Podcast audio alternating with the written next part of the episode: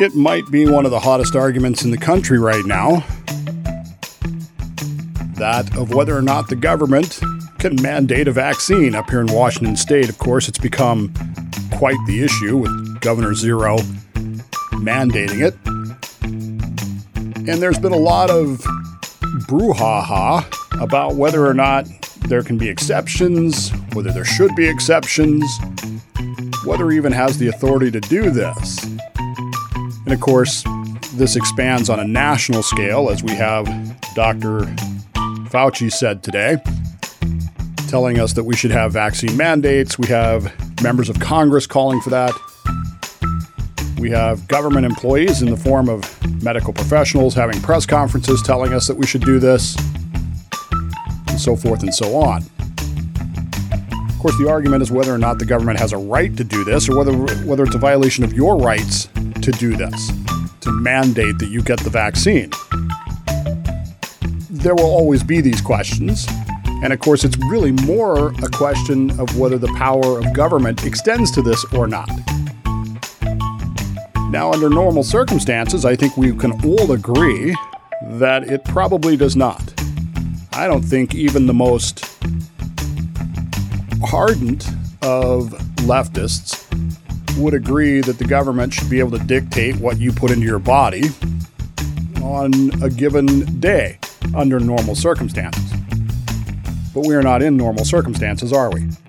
In fact, in virtually every state, I haven't looked at it lately, but I know here in Washington state it's still in effect, we are operating under emergency authority of the governor, who in some states has essentially unlimited power. I, I, California, we've talked about this since day one. The California Constitution gives the governor of the state of California virtually unlimited powers. He can seize property under the emergency authority. Does that emergency authority extend to vaccine mandates? There is, of course, resistance to this idea. Many people are resistant to it. You're starting to see this on Facebook. You're starting to see people who refuse to wear masks and so forth and so on. But when it comes to the vaccine, people are really... really passionate about this. And the unfortunate and sad truth is, we're never going to know for certain whether or not the government has the power to do this until the courts take this up. And it would have to be the federal courts take this up. And it will go from a district court, wherever that may be. Some judge somewhere will, will either strike it down or support it. It'll be appealed to a district court. The district court will do it probably uh, in a panel scenario and then go in bank.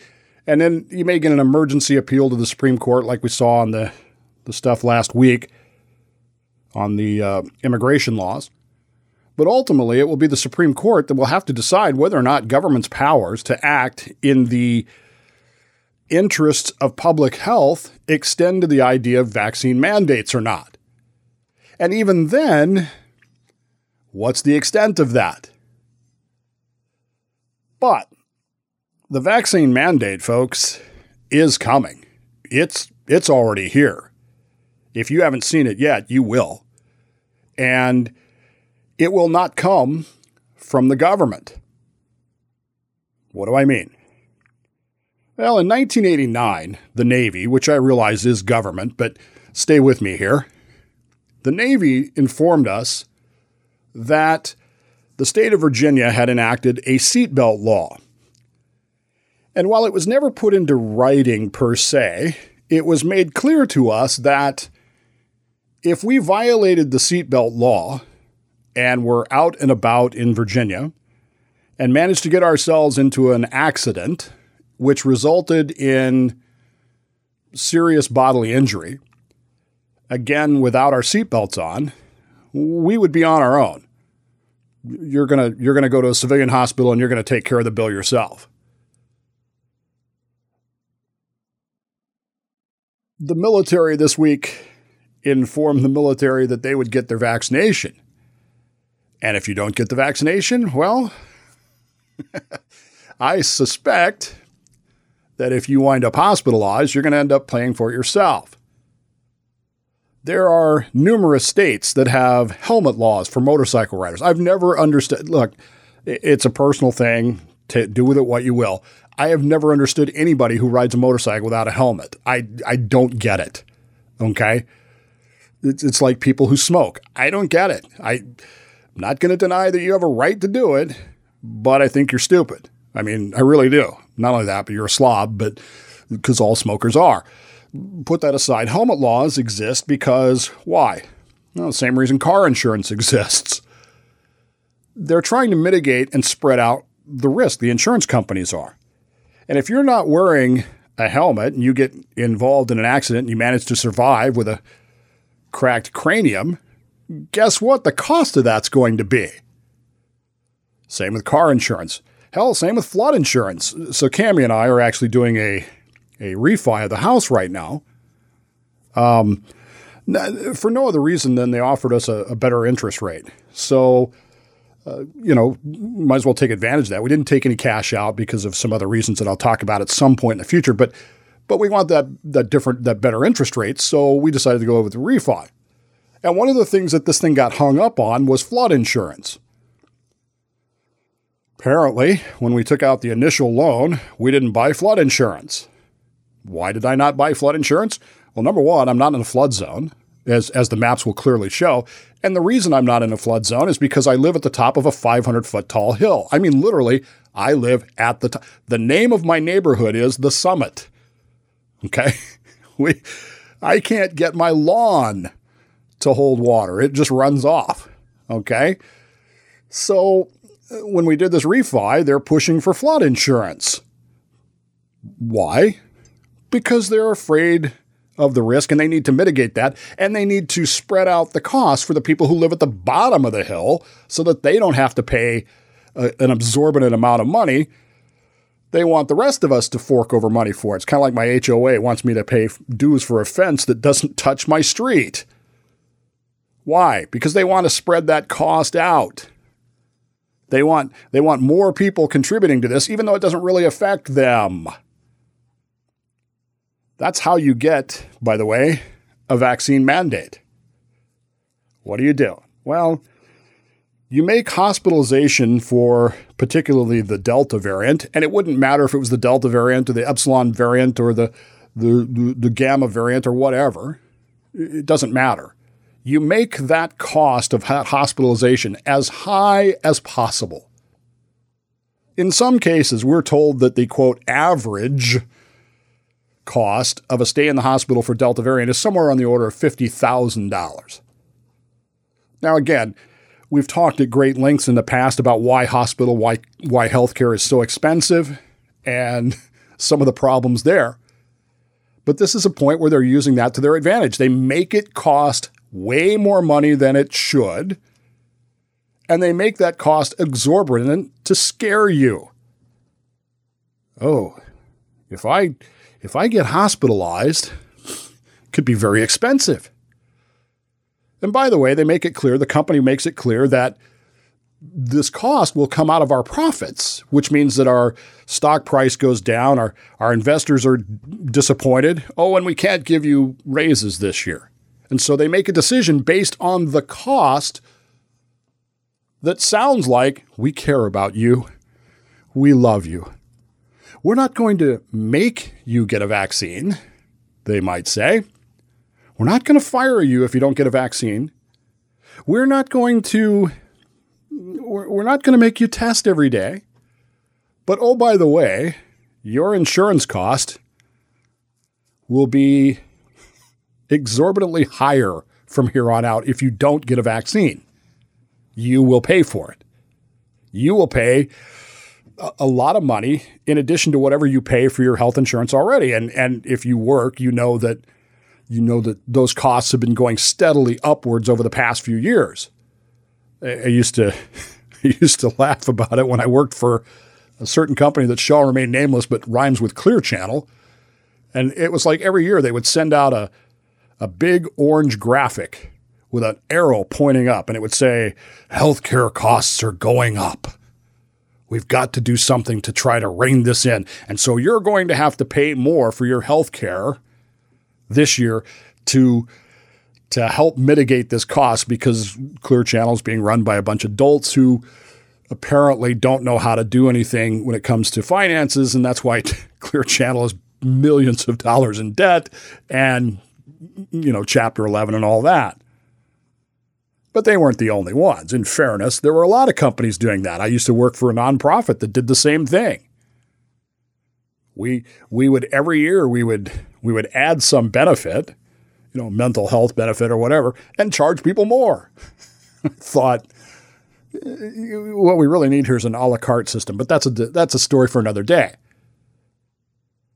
But by claiming that the cost, if you take a risky activity, is higher, we can charge you more.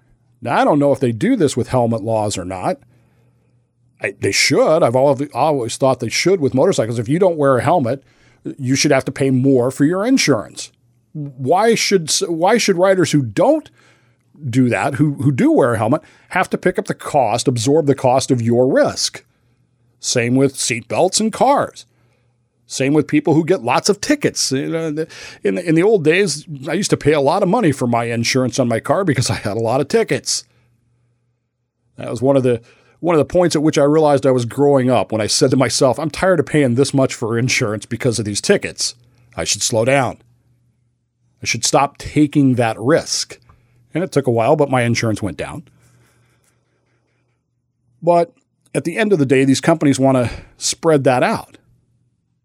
And so by claiming, and, and again, how do I know? How do I know what it costs to be in the hospital for Delta variant COVID? How, how would I even begin to figure that out? I, I don't know. I've, I, I've been in the hospital a few times, and I've looked at the bills, and I've thought to myself, this is insane. I mean, literally, my some of the things that they did post-surgery, when I had my knee replaced, cost more than the actual pieces that they put in me. I'm familiar with labor costs and the likes of that, but some of this stuff didn't make any sense to me. But I wasn't paying it, so what do I care, right? That's, that's where they've gotten us. And now you've got companies that are saying, we're not going to fire you,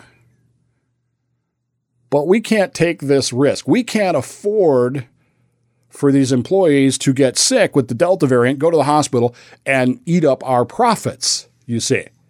Now, what they never discuss is, okay, how many employees are we talking about here?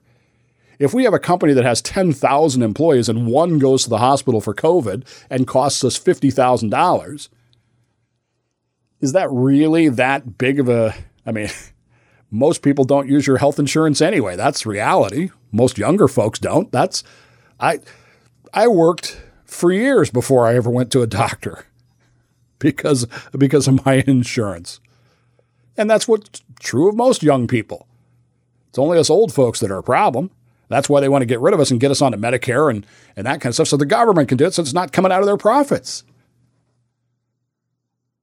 This is how you get the vaccine mandate, folks. I didn't mean to get too far afield there in the insurance stuff, because that's a passion of mine. But but this is how you get the vaccine mandate. You understand it. It doesn't come from the government. The government, okay, maybe they had a backroom meeting somewhere over coffee and and salads or something, and they talked about, you know, you could get your people to pay for it. Maybe they did that. I don't know. But reality is, the way you get this vaccine mandate is the Delta plan. That's what I'm calling it, because Delta Airlines actually announced this this week, that if you don't get the vaccine, we're not going to make you get the vaccine, but we're going to, you're going to pay for it. You are going to pay a lot more. Ed Bastian, the C E O of, of Delta Airlines, who's one of the creepiest looking dudes I've ever, he's probably perfectly normal, but whoever took the photograph really lit it oddly. He looks like, I don't know, he looks like he's just creepy. But he put out a memo this week, which you can read, by the way, which announces that all this stuff that I talk about, fifty thousand dollars, let's see, where, where else does it say here? Uh, let's see, fifty thousand dollars per person, average hospital stay for costs Delta fifty thousand dollars. and we're not going to take that financial risk. So beginning September twelfth, any U S employee who's not fully vaccinated will be required to take a test each week. I guess they are going to do that. And you will pay an additional two hundred dollars a month for your health insurance. I don't know about where you are. Maybe Delta employees can afford that. I don't know. But based on my experience working in both nonprofit world and for Clear Channel, an additional two hundred dollars each month out of my paycheck would have been, I don't know that it would have been disastrous, but it would have hurt. And so that's the point where you step back and you start thinking to yourself, okay, how much, how much can I absorb to stand on my principle of they can't make me get a vaccine? How, how, how much can you take? Because believe me, if at two hundred dollars, a bunch of Delta employees, most Delta employees say, well, okay, here's your, here's your two hundred dollars. It's like Bill McNeil in News Radio. It's a one hundred dollars fine for smoking in the office. Okay, well, here's three hundreds for the, for the next two. Oh, well, then we should raise the fine. Believe me, if two hundred dollars doesn't get it done, they'll raise it to five hundred dollars or one thousand dollars. They will raise that cost point to the point where you finally say, you know what, I'm just going to get the vaccine because it's simpler, it's cheaper, and I can't afford the cost, or I got to quit my job. And most of us are not in the position of being able to quit our jobs. Most of us are not in that position. I know we all want to think we are, but most of us are not. Very few of us are in a position of being able to quit our jobs over a somewhat debatable moral position. I'm just... That's reality, folks. This whole thing, this vaccine mandate is coming, and it will come not from the government. It will come from your employer, who will tell you you will get the vaccine or you will pay through the nose, and we will keep jacking that up until you give in. One way or the other, you'll either quit, we won't have to pay you at all, or you'll see it our way, and you'll get the vaccine. Delta Airlines where it starts, but I guarantee this, your company's going to do it too. And that's how you get a vaccine mandate.